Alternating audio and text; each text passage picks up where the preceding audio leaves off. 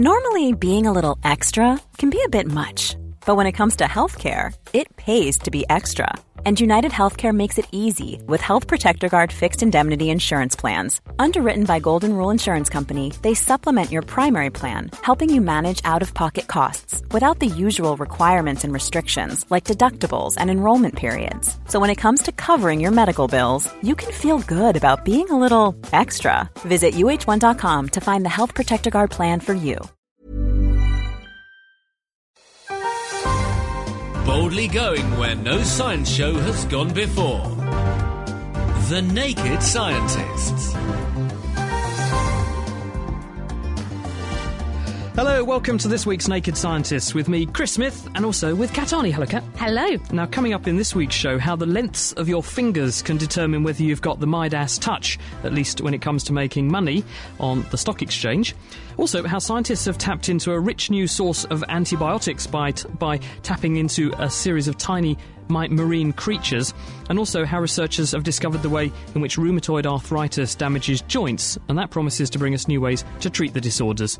And that's all coming up in a moment, Kat. Thanks, Chris. Also, this week we're looking at the weighty problem of obesity and weight gain to find out how the genes that you carry can affect your chances of becoming overweight, and how scientists are developing new ways to combat this problem. We're also going to be hearing that what a woman eats when she's pregnant could make a lifetime of difference to the health of her offspring by altering the genes genes that are switched on in the baby. Thank you very much, Kat. And also on the way, we'll be looking at one very radical approach to treating excess weight. The fat is sort of sucked through these holes, and as you move the cannula back and forth, it pulls it, drags it away. Senthilingam has been finding out about the painful subject of liposuction. That's all coming up. So if you've got a question for us or some feedback about the Naked Scientist programme, the email address for us is chris at thenakedscientist.com. The Naked Scientist Podcast, powered by UK Fast, the UK's best hosting provider. On the web at ukfast.net. This week, scientists have announced that there's a good way to predict the effect of your effectiveness of your broker on the stock exchange, and that's to measure the length of their fingers. This is John Coates, who's got a paper in the journal PNAS this week, where he and his colleagues have measured the fingers of 44 traders on the stock market, and they have calculated what's called the 2D to 4D ratio. So the second digit the index finger, you compare the length of that with the length of your ring finger, the fourth digit. If the fourth digit is significantly longer than the second digit, this can be used as a measure of exposure to testosterone when you're developing as a baby. In fact, some of the genes that help you to develop the urogenital system are also involved in the development of the limbs and fingers, and so that's the tie up with testosterone. And so you can use the length of these fingers as an index of how much testosterone you've had. And an amazing pattern emerged when they studied these traders and their trading habits, because what they found was that the people who had the evidence of the lowest 2D to 4D ratio, in other words, their ring finger was much longer than their index finger, and therefore they'd had the most testosterone in the womb, those people made the most money. And so this, says John Coates, is probably because if you look at sportsmen, when people are on the playing field and they're playing aggressive games like rugby, Australian rules football, ice hockey, those kind of games, those kind of games are favoured by people who are very testosterone rich, testosterone rich, androgen rich. And people who have a very strong 2D to 4D ratio, in other words, they've had a lot of testosterone during their upbringing, during their development, they tend to do much better at those kind of sports. And he's arguing that the kind of trading they were studying in London, where people are making very fast trades, they're having to react very quickly to second by second or at most minute by minute fluctuations in prices. This requires very fast reaction times, very similar to the way in which you would need to react to something on the sports field. And for that reason, that's why this particular a configuration is benefited in the same way as you would be benefited if you were doing sports. So, in future, when you're going to make a trade on the stock market, the first thing you have to do when you phone up your broker is to measure their fingers before you threaten to break them. Kat. Could explain why I'm so poor as well. My four fingers are really short and I'm very ladylike. Uh, anyway, it's a completely different subject. As you can read in any paper, there are big problems we know about today with hospital acquired infections. These are people who pick up nasty bugs in hospital. And adding to that, we have the problem of antibiotic resistance resistance. It means that we have fewer weapons in our fight against bacteria. And so the search is on for scientists to find new antibiotics. And now researchers at the University of Kiel in Germany have found an unexpected source of these new bug busters. And these are tiny animals known as hydra. These are tiny creatures, they're just a few millimetres long, and they live in freshwater ponds and streams. And they're called hydra after the mythical beast that had loads of serpents on, on its head because they're a little stump with lots of tentacles on. They're quite cute little things. Um, writing in the Journal of Biological Chemistry, Joachim Grötzinger and his colleagues have discovered a new protein in, Hydra, and they've called it Hydramycin 1 very original, and it has powerful antibacterial action. Now, what makes this protein unusual is that it isn't at all similar to most of the other antimicrobial proteins that scientists have previously discovered. It seems to be a completely new protein family, and they looked at the 3D structure of it, and they found that it's most closely related to a superfamily of proteins that include some found in scorpion venom, uh, some in leeches as well. And this is potentially powerful because it means this is a totally new angle to try in the war on bugs. Now, when they tested it in the lab, they showed that hydramycin 1 could kill a wide range of different bacteria, including bugs called Klebsiella oxytoca, which are a common culprit in these hospital acquired infections. And the researchers found that hydramycin 1 works actually by sticking to the surface of bacteria. It causes them to lump together, and eventually this breaks the cell membranes, and the bacteria die. Now, this is a long way from being a useful microbicide that maybe you could give to patients or you could use as a, a wash in hospitals, but it is a new angle that we can try in the war on bugs. How do they seek to exploit this? Is it going to be a case of just copying the gene and then tweaking it a little bit, or is it going to be taking the mechanism and then starting from fresh to make something that does the same thing but it's entirely artificial? Oh, I think it's really too early to tell because they've only really just discovered this family of proteins and discovered that they could have antibacterial action. So it's really, this is a, a new start for a new avenue in research. We're talking of treating people with nasty diseases. Rheumatoid arthritis is a nasty disease. In fact, it affects about one person in every 100, so it's very common. And in the UK, it costs the health service about 1.2 billion pounds every single year. So the more we can do to find out why people get rheumatoid arthritis and how to treat it, the better. Well, this week there's a paper in the journal PLOS Medicine, and this has been written by Konstantino Pitzalis, who's a researcher at Barts and the London Medical School down in London. And he and his team have made a dramatic discovery about how the disease actually attacks joints. They took samples from the joint spaces of people who are affected by rheumatoid arthritis, and they took cells out of the joint and discovered that what's going on is that a kind of white blood cell, which normally fights infection, called a B cell, a B lymphocyte, those cells home in on affected joints in the disease and they form structures called germinal centres. And germinal centres behave like antibody factories. They produce antibodies inside the joint, and these antibodies then attack the joint and they promote and provoke the disease. And the way in which they did this was by taking those cell samples out, they were able to put clusters of these cells into mice called SCID mice that don't have any immune system and then follow what happened to those cells in the mice. And the cells continue to produce these antibodies in the mice for up to 90 days. Why this is important is apart from proving that the joints make these uh, antibodies in situ and that's how they end up being attacked, the ability to make these antibodies in mice like this is a very powerful way to develop new treatments and size up new drugs for rheumatoid arthritis because what the researchers are saying is that what we can now do is to develop specific strategies and try specific strategies on specific patient samples with various drugs that are out there that are capable of killing this particular class of cells. Because in order to treat the disease, you need to get rid of these cells that are making these antibodies to your joints. If you can selectively kill those cells, the disease could be pushed into remission. And so you can test these drugs very cheaply and very simply on these animal models. And this means you're very much able to accelerate the process of drug discovery and therapeutics. So that's out this week and is a major dent in a major disease.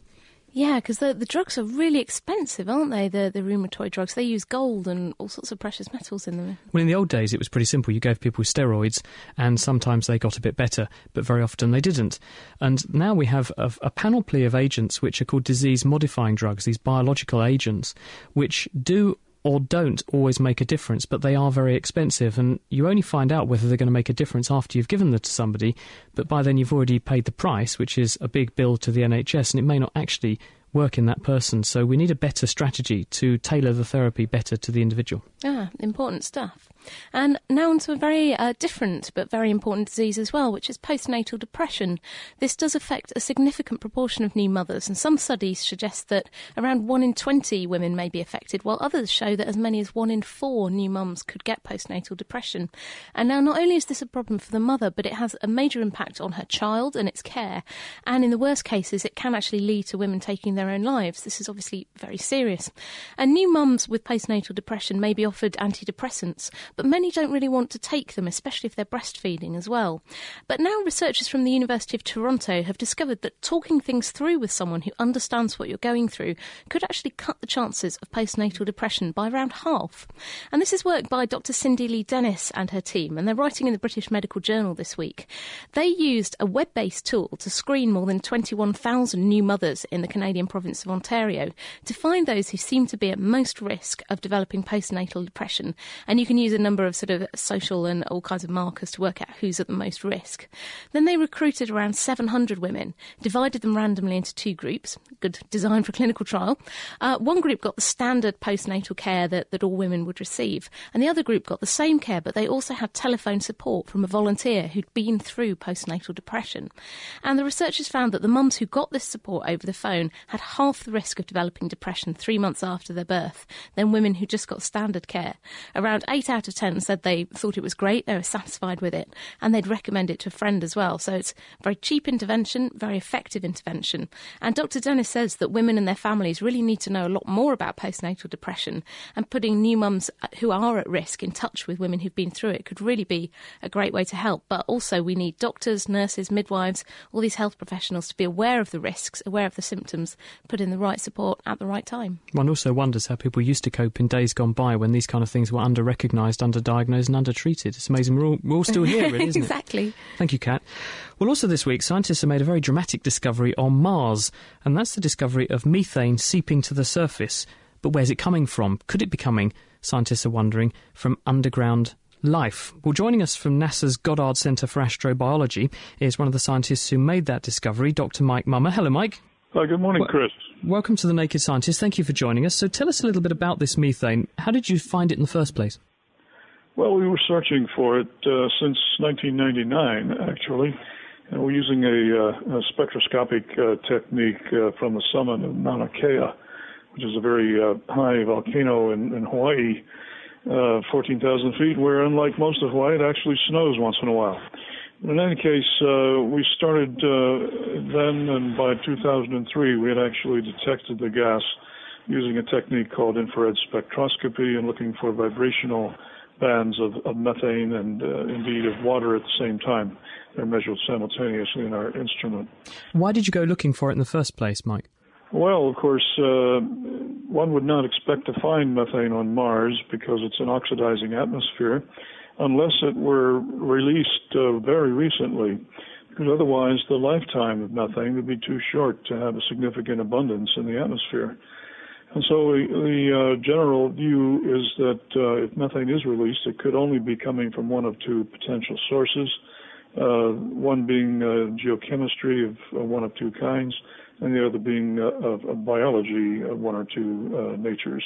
So you think that in the same way that the early Earth was populated by methanogens, bacteria that make methane and actually were quite beneficial to us because they, they warmed up Earth and made it the propitious environment for other kinds of life like us to exist later, you think the same thing might be happening on Mars?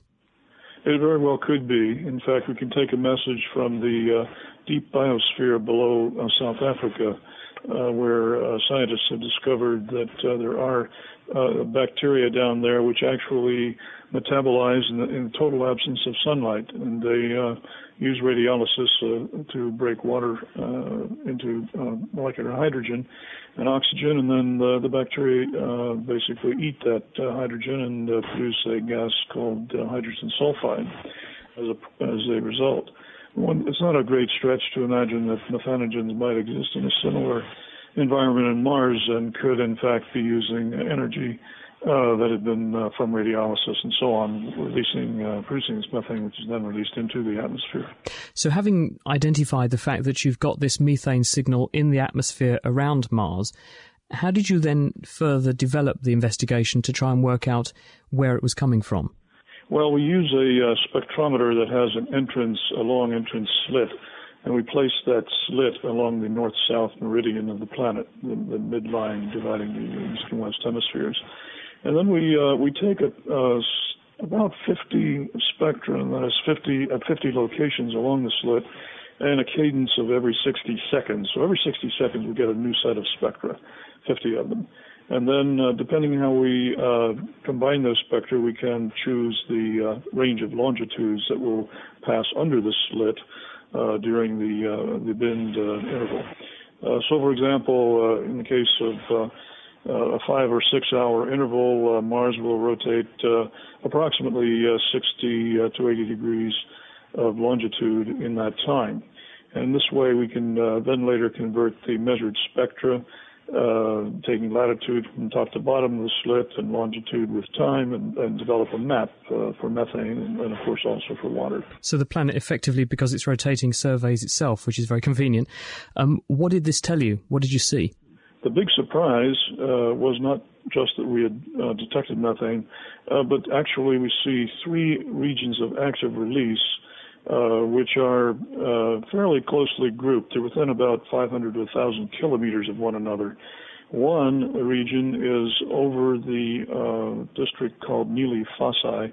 This is a, a, canyon system which is uh, uh, known to be a site where phyllosilicates, clay, clay minerals that form in liquid water, and also carbonates are found by Mars Express and also by the uh, an instrument on the uh, Mars Observer spacecraft. Uh, in any case, what's interesting is this is a, also a region of intense release of methane, and of course, methane uh, could be associated with water uh, early in Mars history or even now below the surface and produced, produced by biology at this time. Is the release that you're seeing constant? Are you continuously seeing methane pumping out, or does it come in spurts? Well, in fact, uh, it does not come out continuously. Uh, we find that uh, between uh, midsummer in the north, when we see the maximum release, and the, the next equinox season, um, the methane is largely destroyed by about a factor, uh, reduced by a factor of two on Mars uh, by a process we think is related to airborne dust. So uh, th- this methane is being released uh, now uh, in midsummer in the north. That's what we reported this week. And indeed, we think uh, this is a very important uh, window into an active Mars, which we have not had before. So the obvious question now is you've got two choices. It's either life or it's not life. It's something geological. You've got to answer that question. How are you going to do it? Well, we've started to test uh, these two hypotheses. Uh, one, of course, is to look for additional gases that uh, would accompany either geochemical production or biological production. So we've started a deep search for those gases uh, in 2006. Uh, unfortunately, at a season of equinox when we don't see methane ever, so they weren't so very meaningful then. But we're beginning again uh, this fall, beginning in August of 2009 uh, at the uh, Very Large Telescope in uh, ESO's uh, Southern Observatory. So we'll just have to watch this space for more fertile findings from Mars. We must leave it there. Thank you, Mike. That was Mike Mumma, who's the director of NASA's Goddard Center for Astrobiology. He and his team have announced that discovery in this week's Science. This is The Naked Scientist with Chris Smith and Kat Arney, and we're talking this week, as well as uh, about Martians, we're also talking about the science of obesity. So if you have any questions for us about that, you can email us, chris at thenakedscientist.com. Keeping you abreast of the world's best science. The Naked Scientists. This is The Naked Scientist with Kat Arney and with Chris Smith. This week, we're talking about the genetics of obesity and how what a woman eats when she's pregnant could affect the long term health of her offspring. But first, let me remind you that we do put up a full transcript of this programme on our website, and that transcript includes all of the references to the published news items that we discuss in our news, as well as photographs illustrating what our interview guests are talking about and what they're discussing. The website also allows you to listen to individual parts of the program. So to find that, you just have to visit thenakedscientist.com forward slash podcasts. And if you click on the titles of the shows, you'll find the transcripts and the listen links. Now, at this point, I must also say thank you to Black Pig who are the Cambridge based full service design agency who have helped us to redesign our site. So if you like the look of what they do, do consider using them. They're at blackpig.co.uk.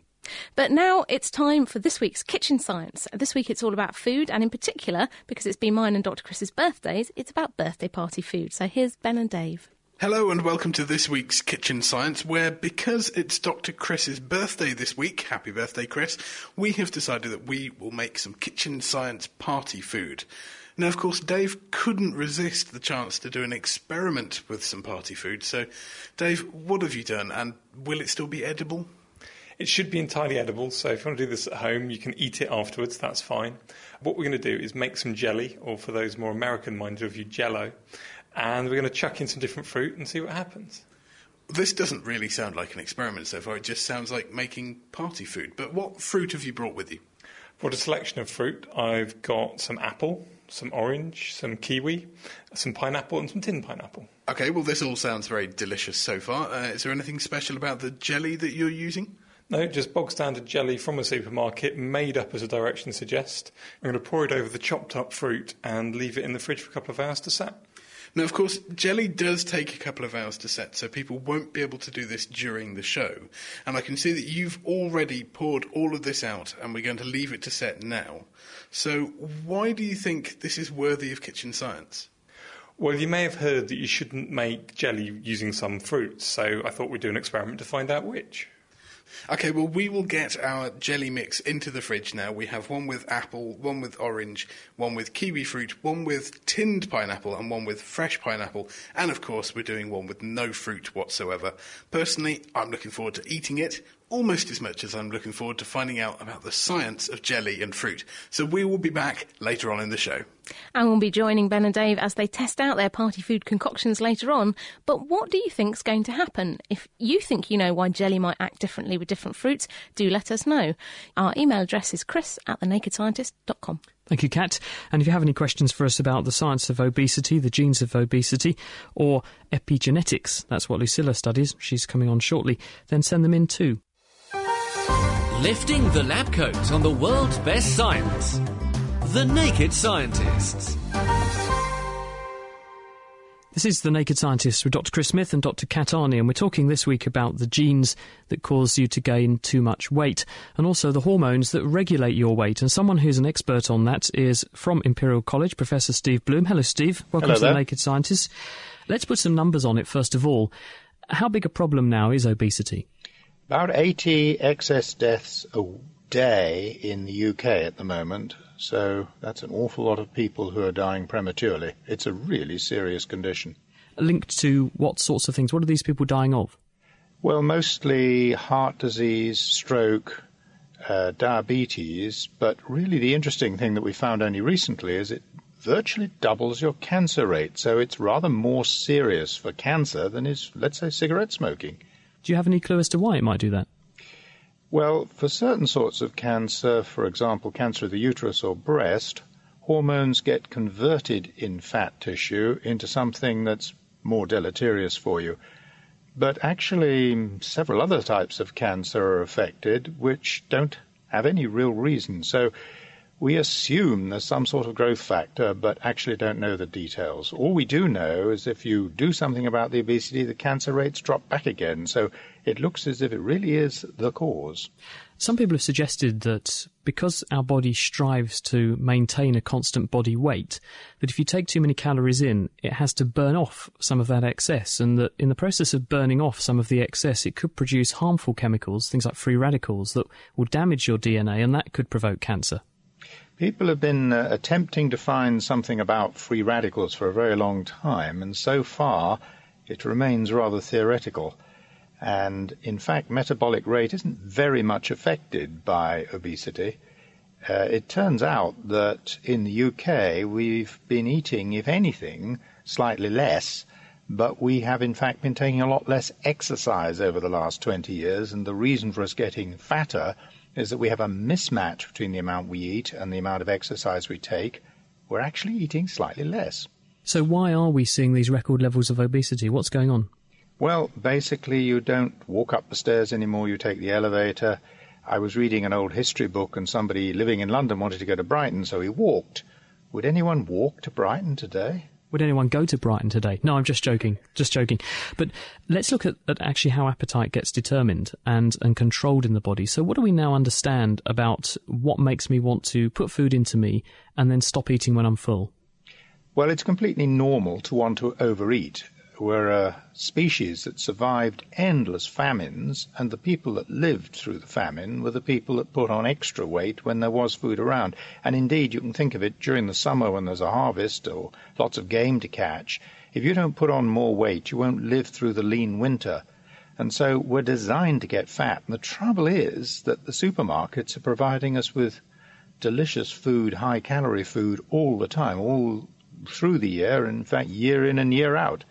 So we have, relatively speaking, too much food. And as I say, we don't take enough exercise. But as you say, uh, our genes are dictating that we store this energy. But how are our genes telling us to behave the way that we do, to overeat? Well, that's just the way we're designed. If you didn't overeat when food was plentiful, you died out in the next famine. So we are the survivors of endless famines. We're the people that stole the last crust of bread and actually, rather interestingly, if you use up too much energy, you also don't live. So you can describe the human race as greedy and lazy. It's a present thought, isn't it? But um, one thing to point out, Steve, I mean, what about the, the fact that hormones must have a role to play in this? Because um, I feel full when I eat something, I can also detect changes in the levels in the blood of various chemicals. So tell us a bit about those. Well, if we think of something like a vole or a mouse or a rat, if they don't get into their hole in a hurry, they get eaten. And we know that predation of small mammals, and we are evolved from small mammals that lived through the dinosaur era, um, predation increases as they get fat and they can't get away quite so fast. So it's really rather important not to allow obesity to get out of control. So we do indeed have hormones which regulate our appetite. And our own research has been on the very simple question why do you feel less hungry after eating lunch? What are you finding? Well, we find that the gut releases a lot of satiety inducing hormones.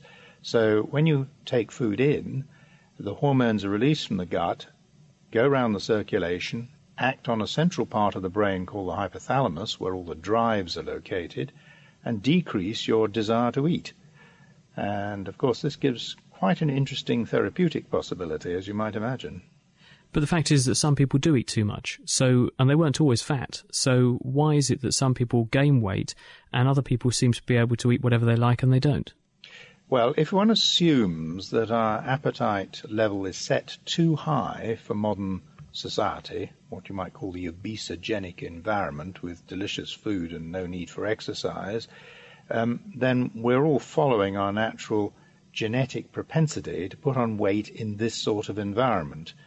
Now, it's obvious that some people put on more weight than others, and in fact, a tendency to put on more weight runs very, very markedly in families. So if your parents were overweight, you tend to be overweight. If your parents were thin, you tend to be thin. And this is true even if you're an orphan and brought up in another household. So if your parents are thin but you're brought up in a fat person household, you still stay thin. So genes are very, very important, but they're the add-on to the obesogenic environment. In other words, what they do is they allow you to deal with an obesogenic environment or otherwise. One of the most interesting things about the human race is our tremendous variability. It was clearly an advantage that some people were good at firing arrows and other people were good at cooking and looking after the children. And so it seems that some of us are good at surviving famines, and others of us are thin and lithe and able to fight off the enemy, and that a successful tribe has representatives of both.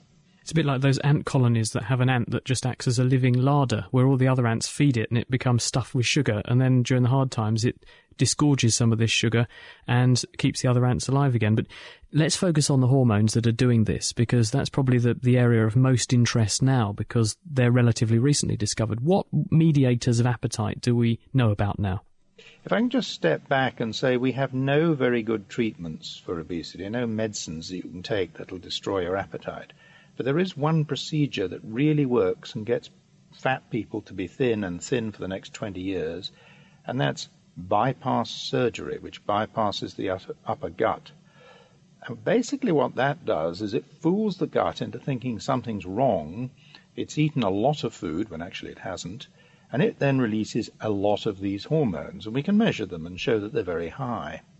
So this successful surgical procedure works by chronically increasing the release of these satiety hormones from the gut. The trouble with the surgery is it's got a 1 in 30 death rate and it's really quite expensive and pretty arduous. So, on the whole, I'd rather not go in for the surgery if I had an option. The objective of our research is to isolate these hormones, purify them, make them long acting, and then make them available as some sort of therapeutic administration to chronically restrain people's appetites as if they had something wrong with their gut so that they don't feel hungry all the time and therefore can lose weight. And have you got any molecules that might show promise in this direction yet? Yes, we, have got several. In fact, we successfully set up a spin out company which um, developed one and began to administer it in, in humans and has now been adopted by a large pharmaceutical company as one of their leading products in the field of obesity. So we're quite pleased that that's likely to go, go on. Uh, meanwhile, my laboratory is working on several more um, because there's not just one hormone, there's about four of them. And uh, the body normally works by releasing several. This actually is probably an important safety feature so that if you get a parasite or something in your gut, it can't fool the body into losing its appetite spuriously because you need to have more than one hormone to really have the effect. This makes it a little difficult to develop a successful therapy, but we think we've done it now, actually. Well, we'll just have to watch this space with that one. Thank you very much. We'll leave it there. Steve Bloom from Imperial College explaining why obesity isn't just as simple as people eating too much. Thankfully, though, there might be a solution. Kat. Yes, you're listening to The Naked Scientists, and we are looking into the weighty problem of obesity. Now, in today's show and this week, Meera Senthilingam has been investigating a way to lose weight that doesn't involve dieting or exercise. It seems like my dream come true, but it does cost a lot of money. Well, it's that time of year for resolutions and promises that many of us make to fulfill the phrase, a new year, a new you.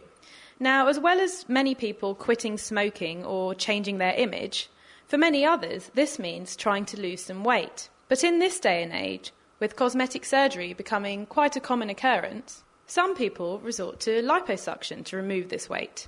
So this week, I'm at the Cadogan Clinic, a day surgery centre in London, and with me is Dr. Brian Mayou, the man who first introduced liposuction to the UK.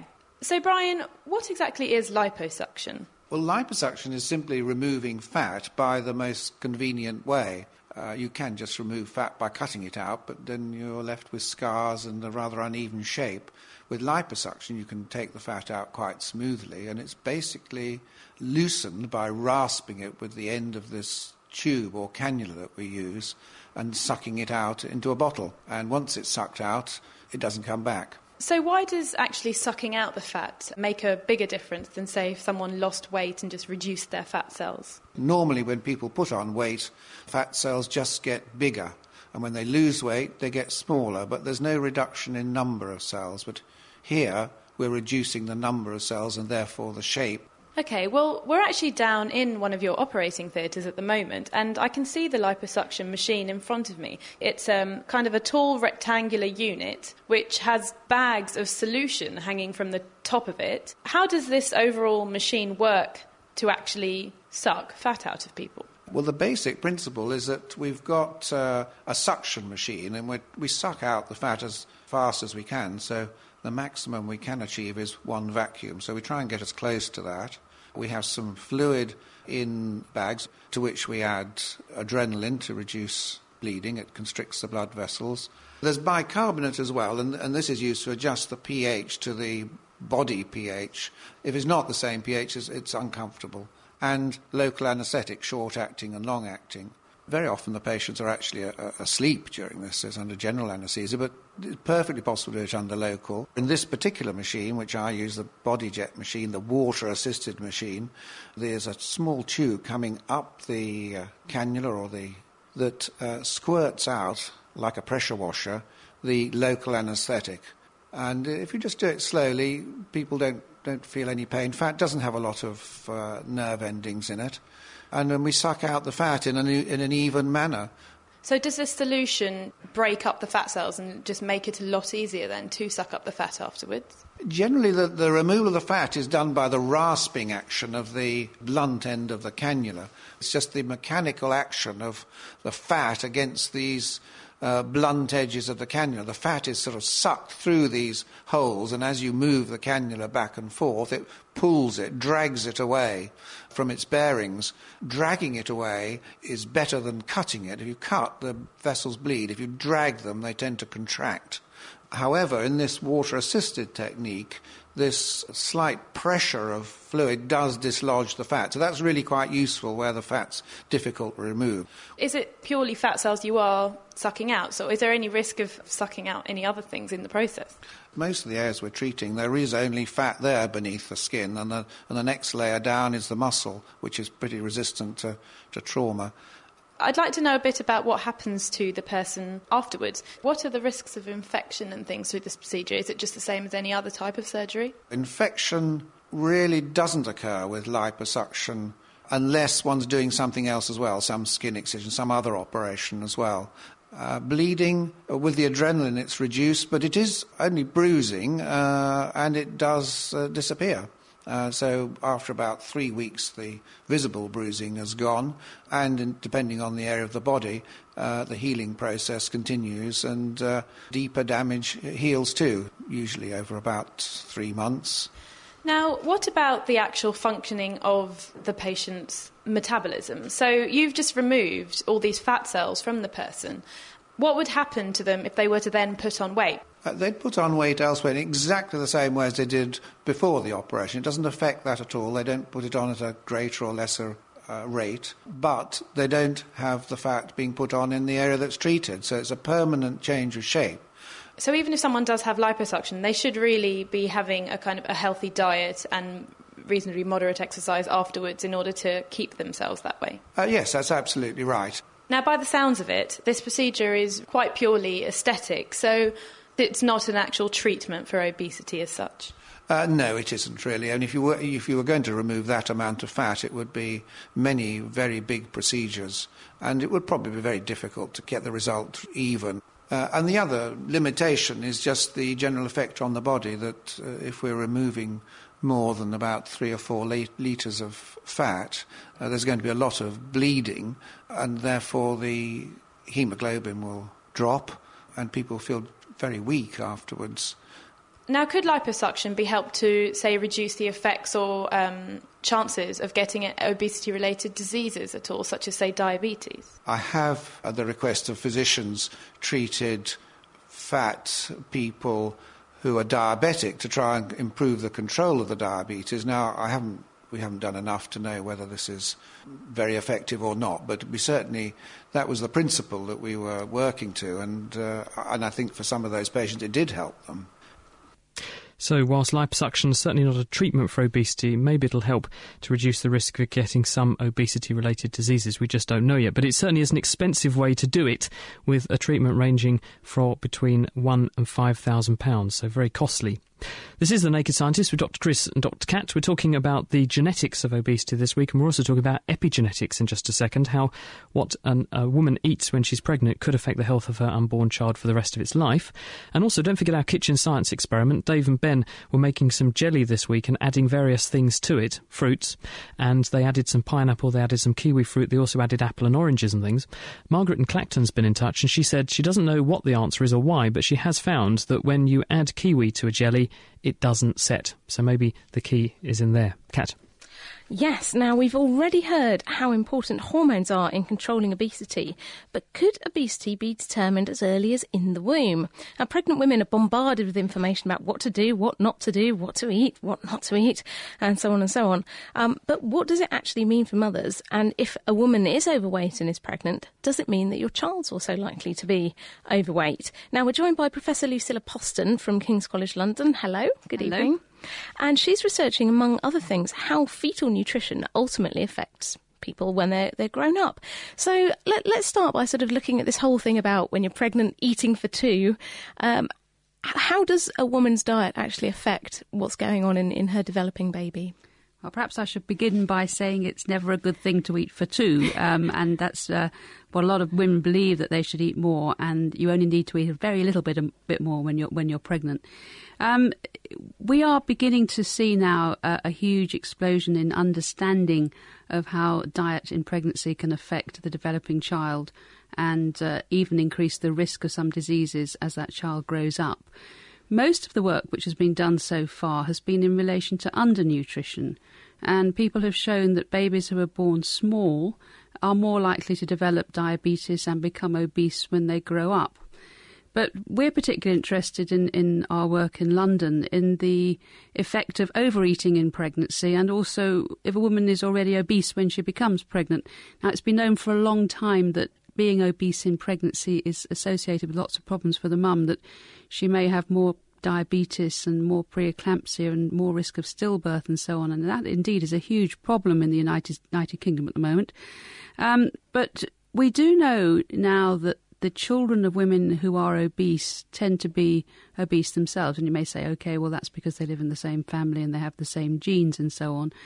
But there are some studies which suggest that, that there is something going on in relation to what the mother's eating or whether she's fat and the relationship with the child's obesity. And there are some very good studies which suggest that it is an independent association unrelated to genes, not not convincingly proven yet.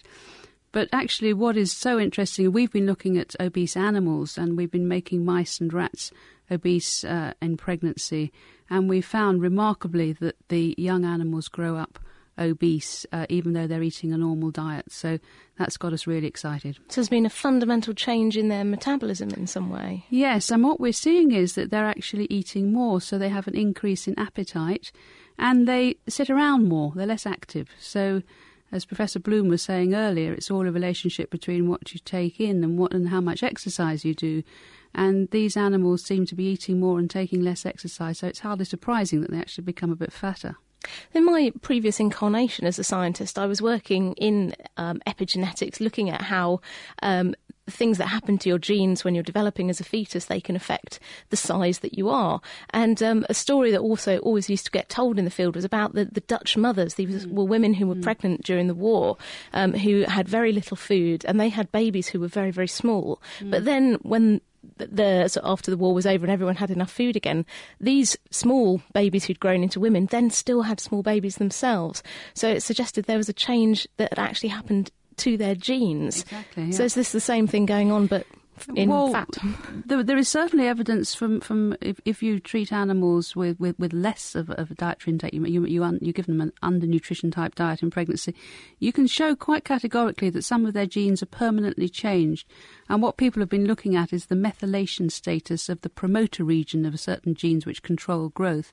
And they are remarkably different in the offspring of, of animals which have been subjected to undernutrition. On the converse side, we're looking at that now in relation to obesity, and there's much less evidence so far, but we're beginning to see data coming out, both from our laboratory and others, that, that there are permanent changes to the expression of some genes, and that could be through altered methylation status. It's very exciting. So these are the sort of the switches that have switched genes yep. on, on and off. Yeah.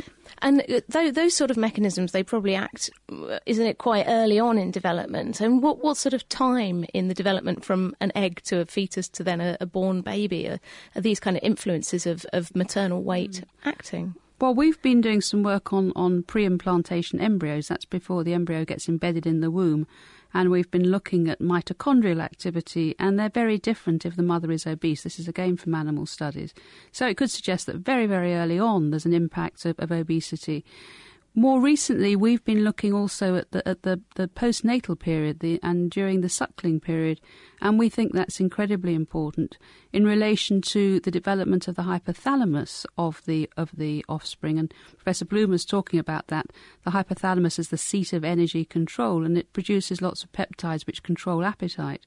And we're seeing uh, remarkable changes in the expression of those peptides in the in the hypothalamus in the offspring of animals who are obese. So it may be that the suckling period is particularly important or late gestation, but probably different periods adding all up to, to creating a slightly different phenotype in the offspring.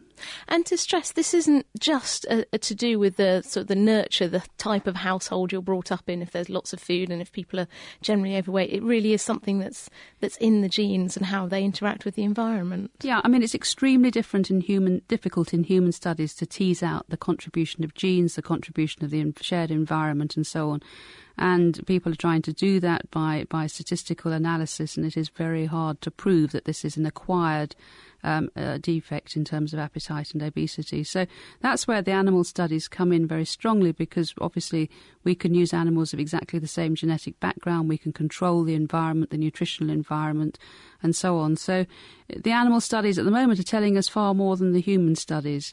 Uh, but some human studies are planned, including one which we are running in the in the United Kingdom, whereby we're going to try and intervene in obese ladies' pregnancies to try and improve diet, and then we'll be looking at the genes of their children to see whether the intervention has actually had any effect on the expression of some genes relating to appetite control and so on. So we have the potential to do it, but most of the evidence so far has been from animal studies. That sounds absolutely fascinating. Hopefully, you'll come back on the show and tell us about your results. That's Professor Lucilla Poston from King's College London. Thank you, Kat. This is The Naked Scientist with Dr. Chris and Dr. Kat. We're talking this week about the genes that control your body weight and how what you eat and your weight could influence the health of your unborn baby going into the future with that baby's life.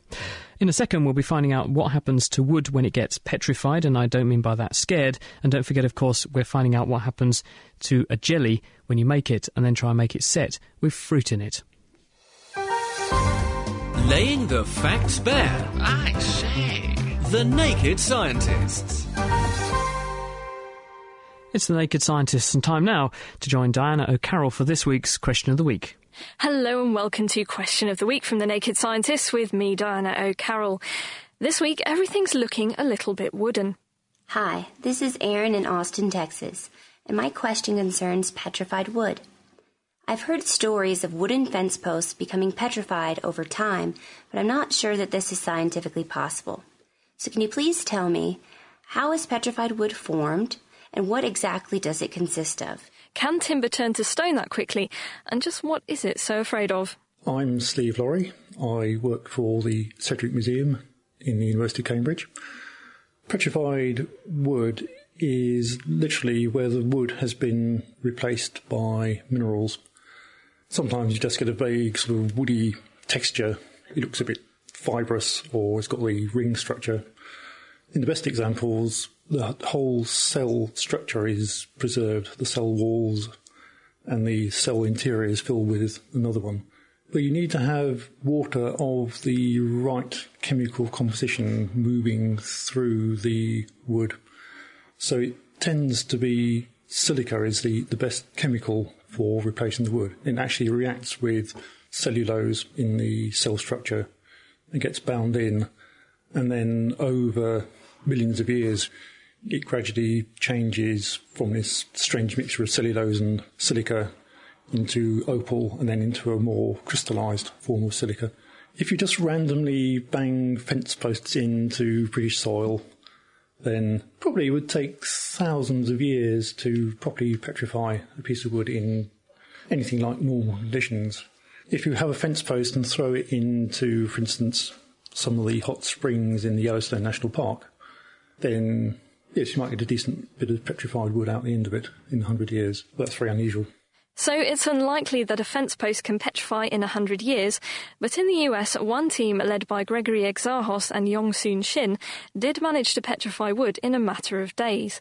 They did it using an acid solution, a silica solution, and a stint in an argon filled furnace. So, although you can't petrify wood naturally in less than a thousand years, you can make some in the lab if you so desire. And on our forum, we had an excellent answer from ARNDTSPJ, who said that because silicon has similar chemical properties and is a similar size to the element carbon, this chemical replacement is made possible. They also said that another good way to get your wood petrified or permineralized is by leaving it under a convenient volcanic eruption, if you happen to find one. In this case, the timber wouldn't have had time to decompose, and the added heat would ease the migration of silicon. Well, next week I'll be back to school to relearn how to count. Hi, I'm Luke from New Zealand. Say you had three eggs on the table. By simply looking at them, you can tell that there are three eggs. You don't have to count. My question is, how many eggs or any other objects do there have to be until you have to start counting them? So, are there two, four, or just some eggs on the table? If you know the answer, then let us know by emailing chris at thenakedscientist.com or via the web. That's at thenakedscientist.com forward slash forum, where you can write what you think for all to see. And if you can't get enough question of the week, you can also find more of me on iTunes. That's right, you can look up Diana O'Carroll's Question of the Week. You just look up Question of the Week on iTunes and you'll find it. And don't put all your eggs in one basket, of course. Bringing the facts to bear. The Naked Scientists. You are listening to Dr. Chris and Dr. Kat on The Naked Scientists, and now it's time to go back to Dave and Ben, who've been making party food in preparation of Chris's and mine's birthdays. They're looking at the wobbly science of jelly. Welcome back to Kitchen Science, or should I say, birthday party food science? Because today we're looking at the science of fruit and jelly, or jello for our American listeners. What we did earlier on is chop up a load of different fruits. We had some orange, some apple, some tinned pineapple, some fresh pineapple, and some kiwi fruit. And on top of that, we poured some perfectly normal supermarket jelly. In fact, this one's lemon flavour, made up exactly as the directions on the packet suggest. That's been in the fridge for a few hours, so hopefully now it should have all set. Now, Dave, there's a strong smell of lemon jelly in here. It all looks very delicious. We really should save it until we see Chris, but as this is an experiment, we should make sure that it's all okay, shouldn't we?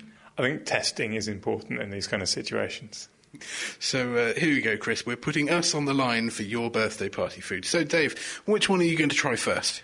Well, we did one with no fruit in it at all as a control, so if we test that one.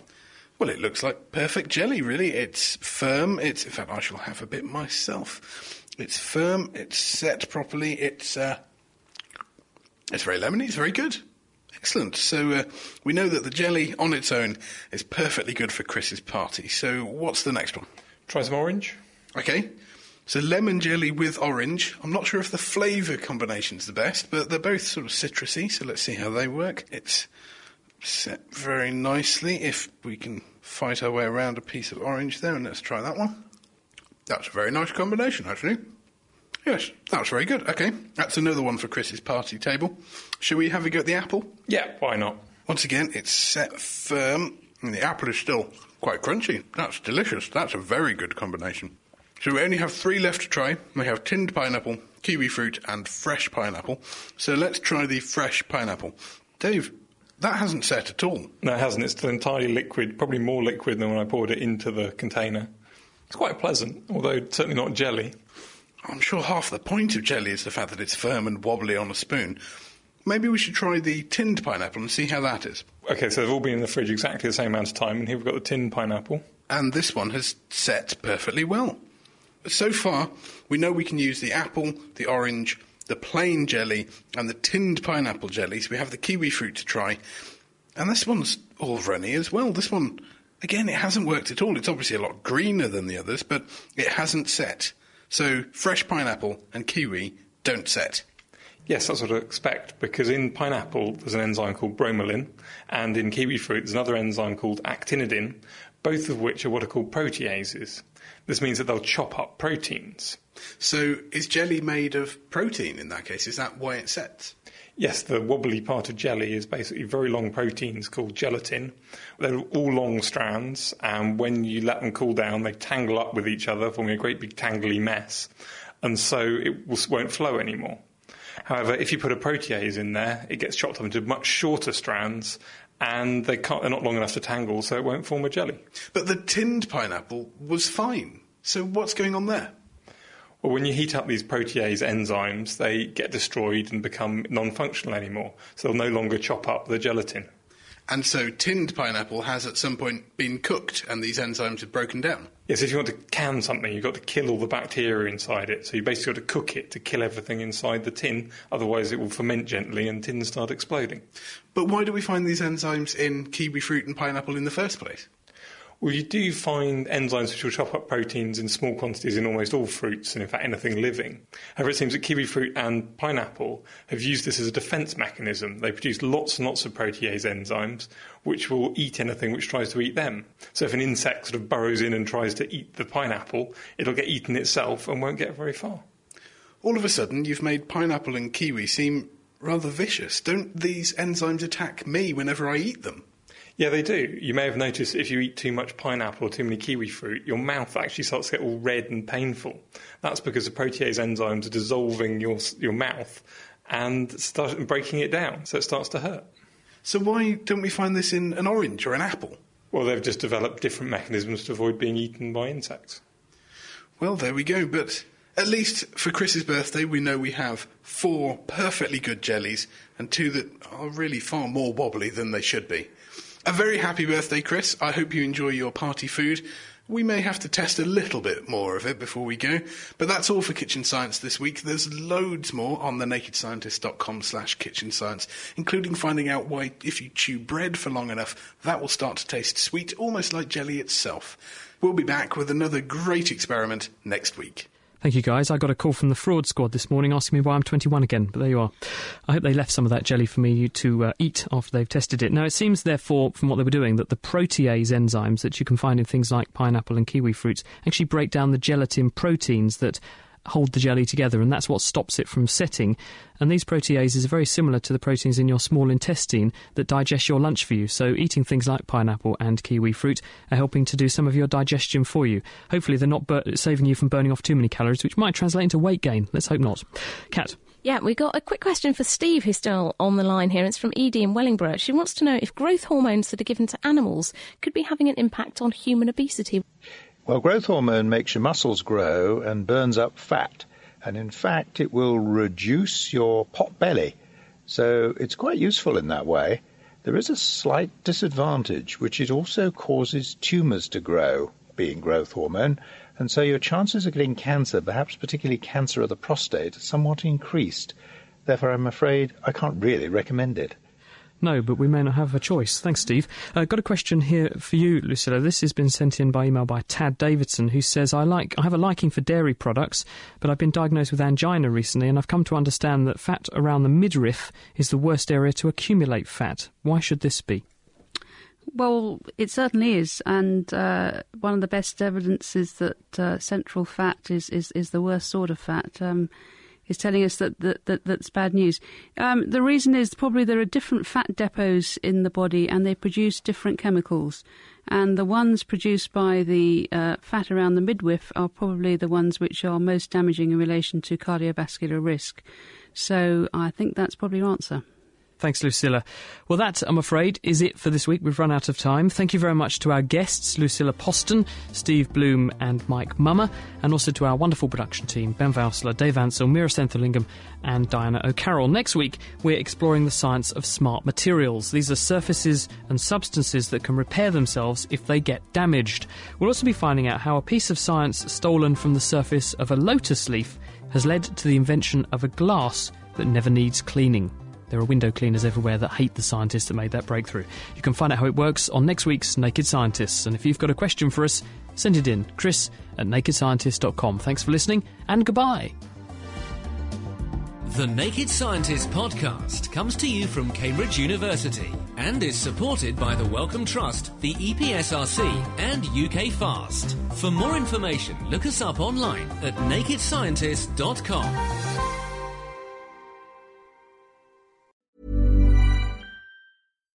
Thinking about your next career move in research and development?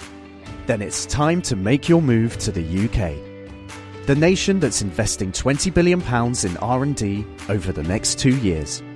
The nation that's home to 4 of the world's top research universities. The nation where great talent comes together. Visit gov.uk forward slash great talent to see how you can work, live, and move to the UK.